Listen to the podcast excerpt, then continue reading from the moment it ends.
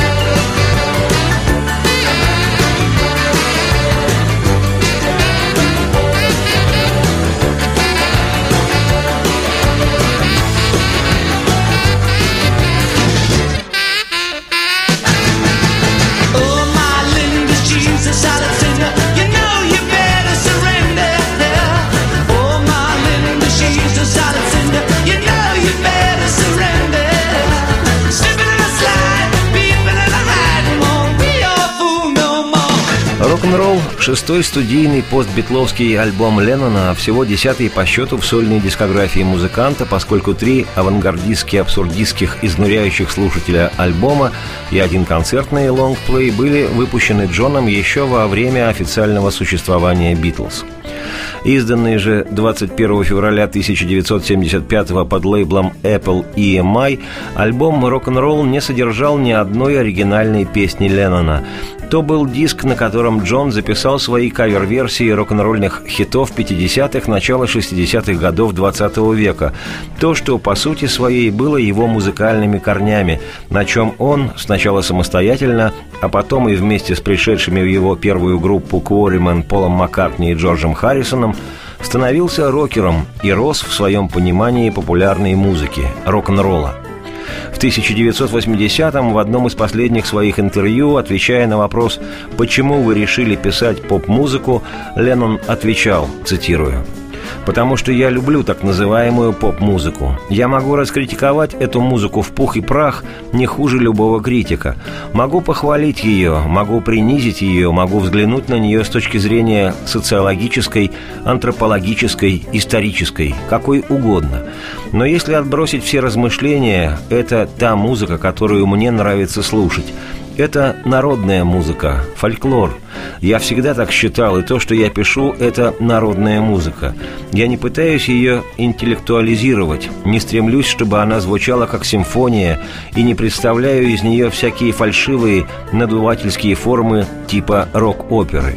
То, что приносит мне творческое наслаждение, является мне в форме простой популярной музыки. Вот так. Цитате конец.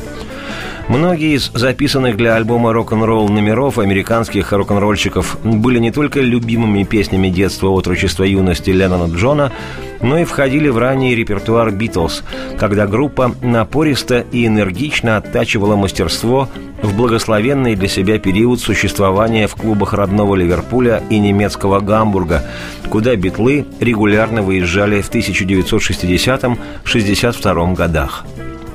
Идея возникновения альбома «Рок-н-ролл» и его запись Ленноном связаны с немалым количеством интереснейших коллизий, перипетий и даже злоключений, о чем я и собираюсь поведать в своем мини-сериале об этой работе музыканта – о непростой и весьма бурной истории записи альбома говорит и то, что на его конверте Леннон разместил под своим всем поклонникам известным псевдонимом доктор Уинстон О'Буги эпиграф «You should have been there» – «Вам стоило бы там побывать». Впрочем, зная о любви Джона к жонглированию словами и смыслами, возьмусь утверждать, что фраза эта относится не только к тому, как трудно и долго рождался альбом рок-н-ролл, но и к тому, что Леннон приглашает всех слушателей в путешествие своего прочтения и воплощения первородного рок-н-ролла.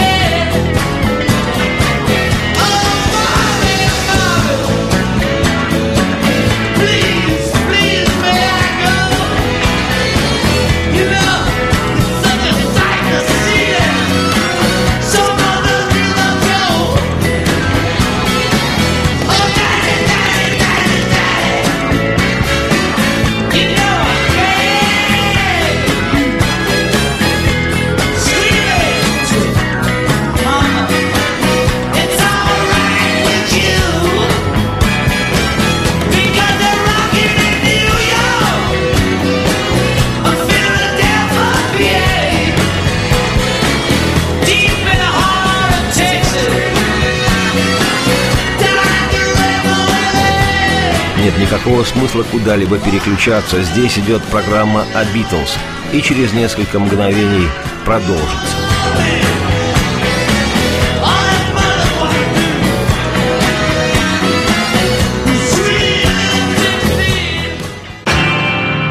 Вечер трудного дня.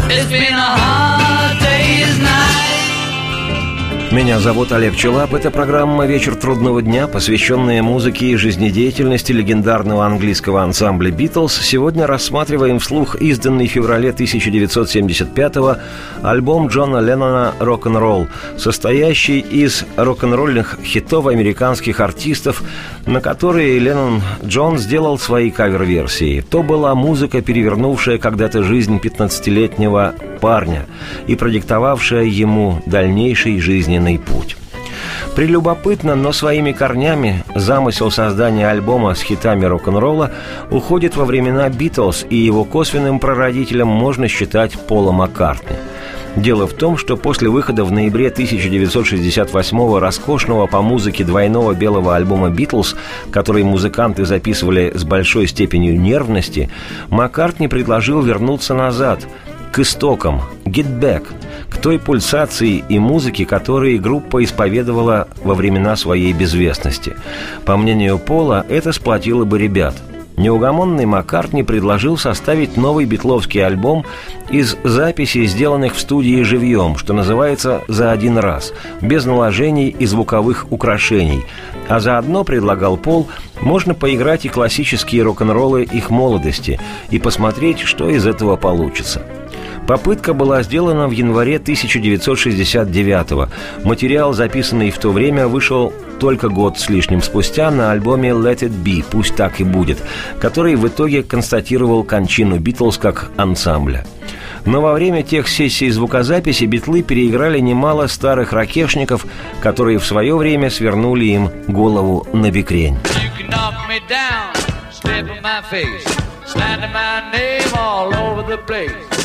Anything that you wanna do. Uh-uh,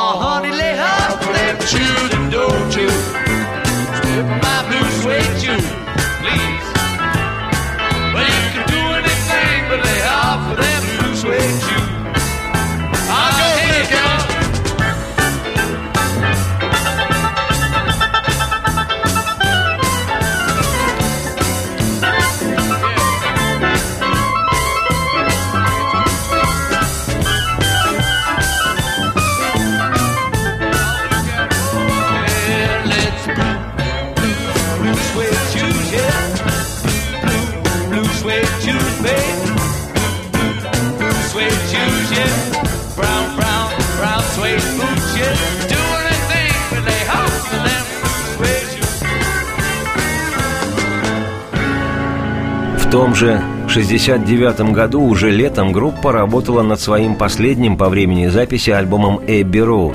И начинался он песней Леннона «Come Together» – «Пойдем вместе», которую Джон построил на рифе из 1956 года рождения песни американского рок-н-ролльщика Чака Берри «You Can Catch Me» – «Тебе меня не догнать».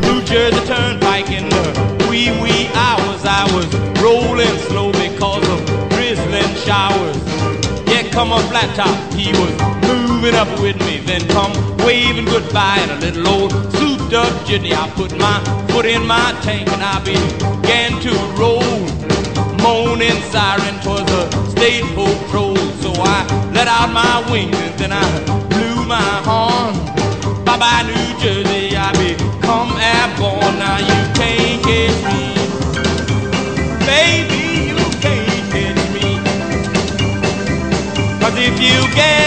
close, you know I'm gone like a cool. Леннон Джон не только использовал риф этой песни «You Can Catch Me» Чака Берри, хоть и в более медленном темпе, он еще и воспользовался одной строчкой из песни Чака «He come old flat top, he was growing up with me». У Леннона она звучала чуть по-другому «He come old flat top, he come growing up slowly».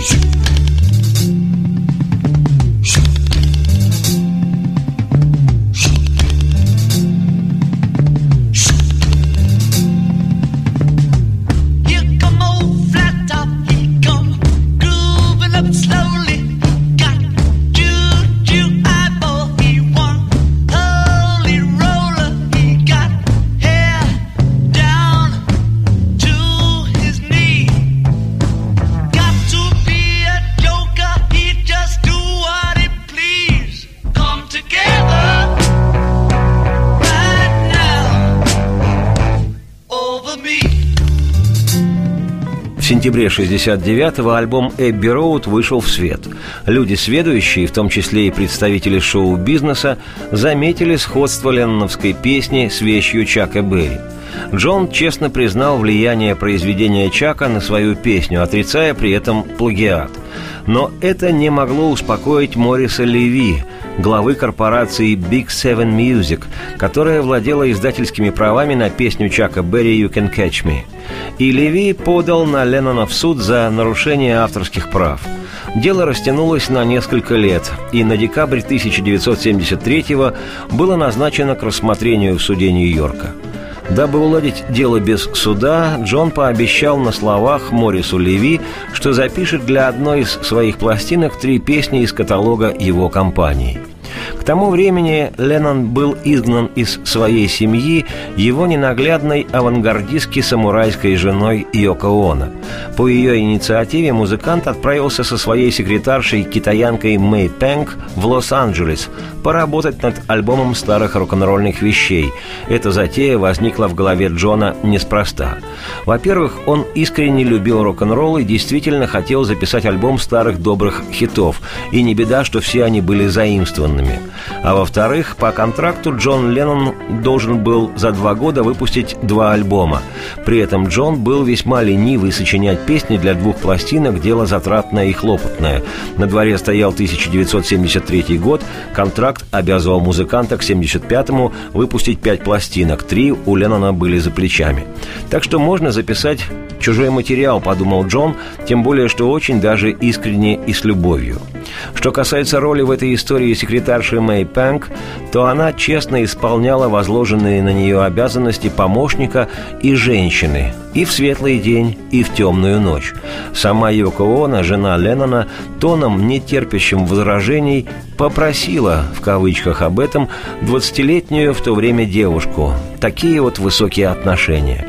Не смея перечить Йоко, и, конечно же, испытывая к Джону явную симпатию и тайное сексуальное влечение, Мэй Пэнк провела с Джоном Ленноном с августа 1973-го 18 месяцев к ряду, пока Йоко не забрала Джона назад – Несмотря на взаимную влюбленность Джона и Мэй Пэнк, этот период в жизни Леннона будет назван им «потерянным уикендом» длиною в полтора года.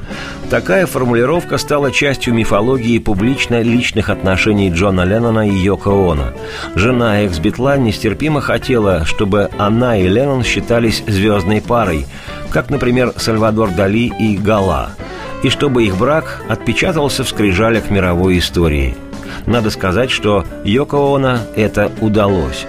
Ну а Леннон Джон, оказавшись на поселении в городе Лос-Анджелесе, предложил известному американскому продюсеру Филу Спектору, который выпускал битловские Let It Be, после чего записывал, продюсировал первые три ленноновских постбитловских пластинки, поработать вместе над альбомом, как выразился Джон, старых добрых песен.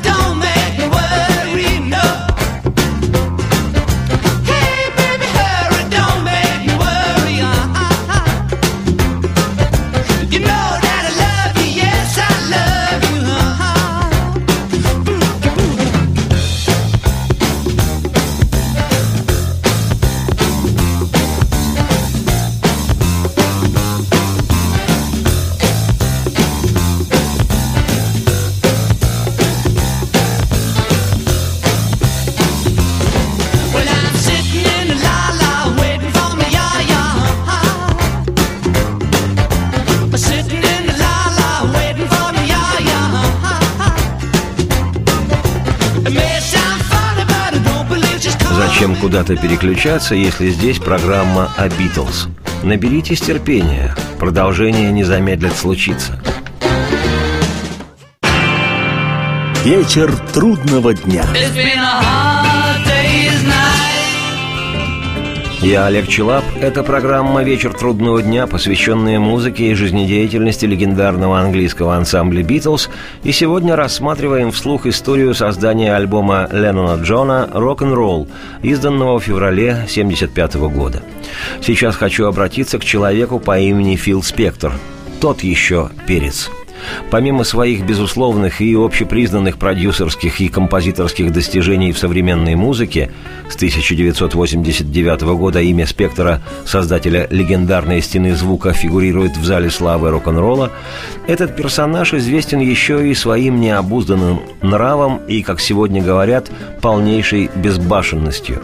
Например, он запросто мог палить из револьвера в потолок студии, в которой записывал музыкантов – как вспоминал о спектре Ринго Стар, цитирую, Он полный шизоид. Я познакомился с Филом, когда мы все летели на самолете в Нью-Йорк, и мы увидели, как он обезумел от того, что летит в Америку. К тому же он так нервничал, что не мог усидеть на месте и ходил туда-сюда по проходу между креслами. В следующий раз я встретился с Филом спустя долгое время, когда Джон и Йока устроили выставку в Сиракузах в штате Нью-Йорк. Мы все отправились туда и перед вылетом посидели в баре. Объявили посадку на наш рейс, но когда мы вошли в самолет, Фил вдруг решил, что лететь именно на этом лайнере небезопасно, и мы вернулись в бар. Его объяснение мы сочли достаточно весомым и потому дождались следующего рейса. Фил безумно боялся самолетов. Нам нравилось называть его эксцентричной натурой. Он был очень странным, но славным малым, а когда доходило до музыки, он знал, что делает.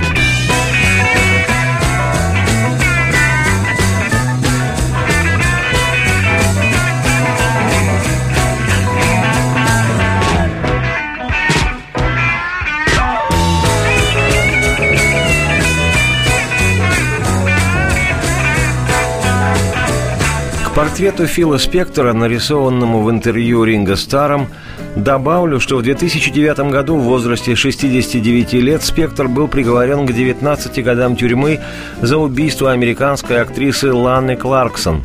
То есть в настоящее время, пока звучит эта программа, всемирно известный продюсер Спектр Фил, чьи предки эмигрировали в свое время из царской России, находится за решеткой – но, несмотря на свой дикий норов, Спектр без восторга воспринял предложение Леннона записать рок-н-ролльный альбом старых добрых песен. Зная амбициозный характер Джона, Спектр никак не соглашался работать с экс-битлом. Он хорошо помнил, как на записи ленноновских альбомов «Джон Леннон Plastic on a Band», «Imagine» и «Sometime in New York City» которые он продюсировал, Джон постоянно вмешивался в его работу. Три недели уговаривал Леннон Спектора, пообещав тому при записи нового альбома даже не заходить в аппаратную между дублями и не крутить по своему усмотрению ручки пульта – в результате «Спектр» сдался, и в октябре 1973-го Джон Леннон приступил к записи старых добрых песен, в числе которых оказалась и вещь самого Фила Спектора «To know her is to love her» – «Любить ее значит знать ее», которая стала в США хитом номер один еще в 1958 году и которая входила в репертуар ранних «Битлз». Леннон же замедлил первоначальный темп песни и вместе с Филом соорудил из нее просто-таки композицию –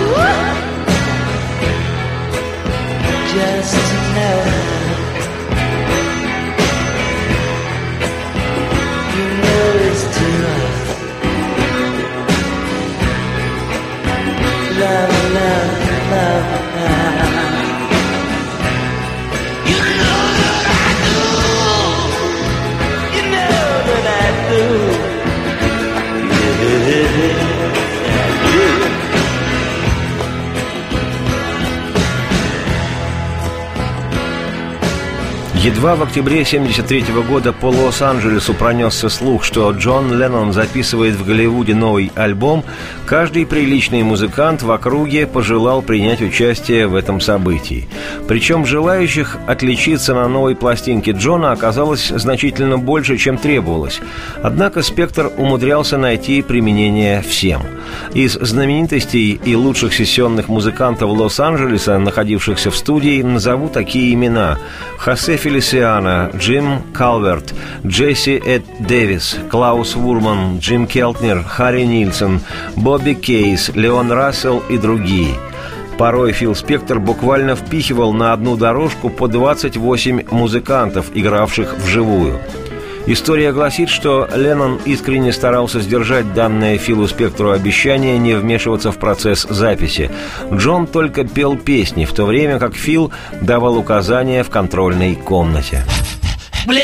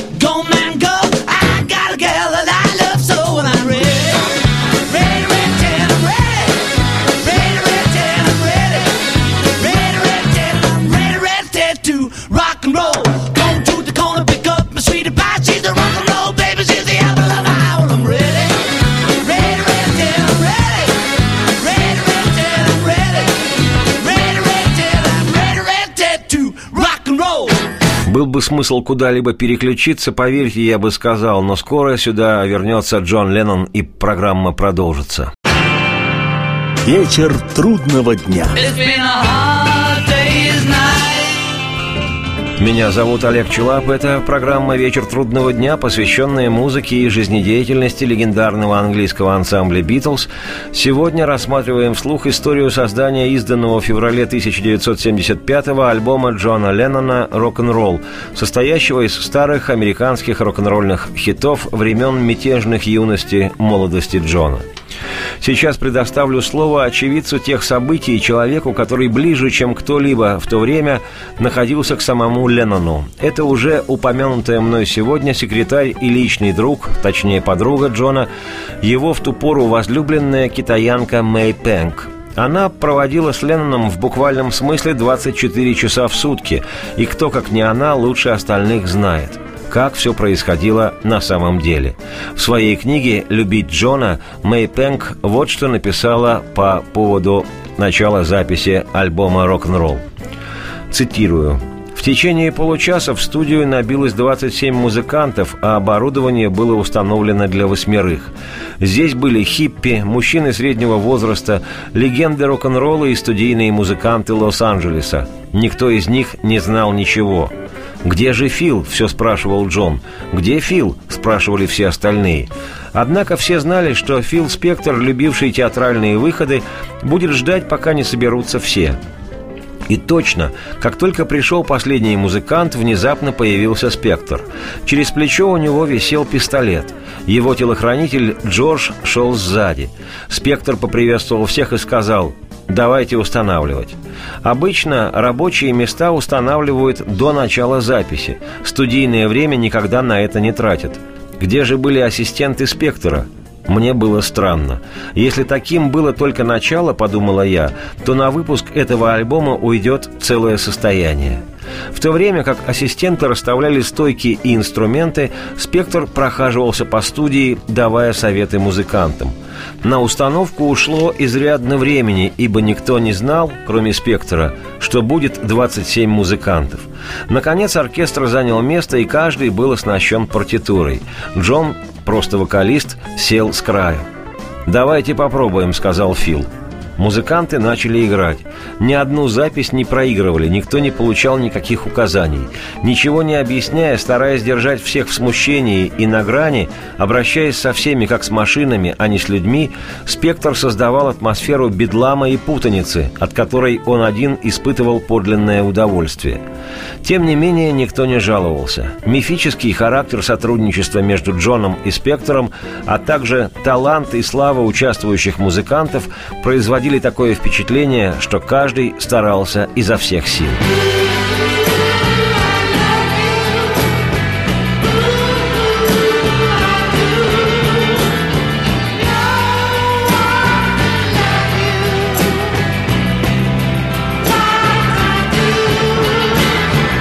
Временем в контрольной кабине «Спектр» был занят тем, что создавал свою легендарную стену звука. К тому времени, когда он закончит, ритм-секция, струнные, специальные эффекты, духовые и вокал Джона сольются вместе в то, что сам «Спектр» называл приливной волной звука, мощностью, достаточной, чтобы слушатель улетел – те музыканты и работники студии, которым он особенно симпатизировал, могли входить в кабину и смотреть на работу мастера. Всех остальных спектр прогонял криком. Всю дорогу он прикладывался к бутылке бренди. Джон тоже пару раз выпил, но алкоголь, похоже, не подействовал на него. Он слишком напряженно старался быть в хорошей форме. Этой ночью партию вокала записывали последней, и Джон хотел быть на высоте. Несколько часов музыканты по отмашке Фила играли Бонни Марони. Наконец, Спектр удовлетворился ритм-секцией. Он собрал вместе духовиков. Саксофонист, потом трубач, а потом тромбонист прорепетировали свои партии. После этого он вернулся в кабину и приказал начать саксофоном. Саксофоны сыграли свою партию пять раз. «Снова», — приказал он, — Похоже было, что саксофонистам придется играть Бонни Марони до бесконечности. Они, однако, не жаловались.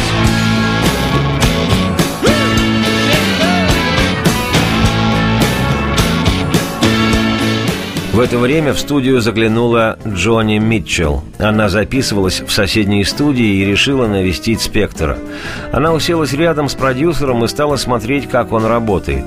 Время от времени она посматривала на Джона и похотливо улыбалась.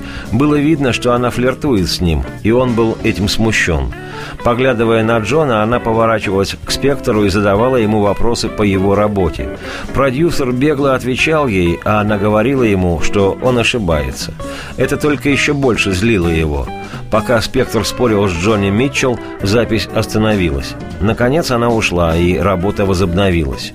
И вот в три часа утра, через шесть часов после того, как мы начали, всех музыкантов снова собрали вместе, чтобы сыграть Бонни Марони, как это было в начале записи, а Джон пел вокальную партию. Джон подошел к микрофону. «Я пою для Мэй», — объявил он. «Иди сюда, Мэй, я хочу петь тебе». Я вошла в кабину и села рядом с Джоном. Я даже не подумала о Йоко. Мне было приятно, что Джон будет петь для меня. «Я люблю тебя, Мэй», — сказал Джон. Затем он надел наушники. «Включайте запись», — сказал Спектр. Опытный певец Джон записал вокальную партию менее чем за полчаса. «Проиграйте», — сказал Спектр. Все слушали с напряжением. К тому времени мы все так выдохлись, что любая запись показалась бы нам чудесной. «На сегодня все», — сказал Спектр. И первая ночь в студии закончилась. Джон ликовал. Конец продолжительной цитаты из книги «Любить Джона» возлюбленной Леннона Мэй Пенк. На следующей неделе я, Олег Челап, автор и ведущий программы «Вечер трудного дня», продолжу сказ о том, как Леннон Джон альбом «Рок-н-ролл» записывал. Сейчас оставляю вас с Ленноном наедине. Любуйтесь, не тушуйтесь, наслаждайтесь. Радости всем вслух и солнца в окна и процветайте! Процветайте!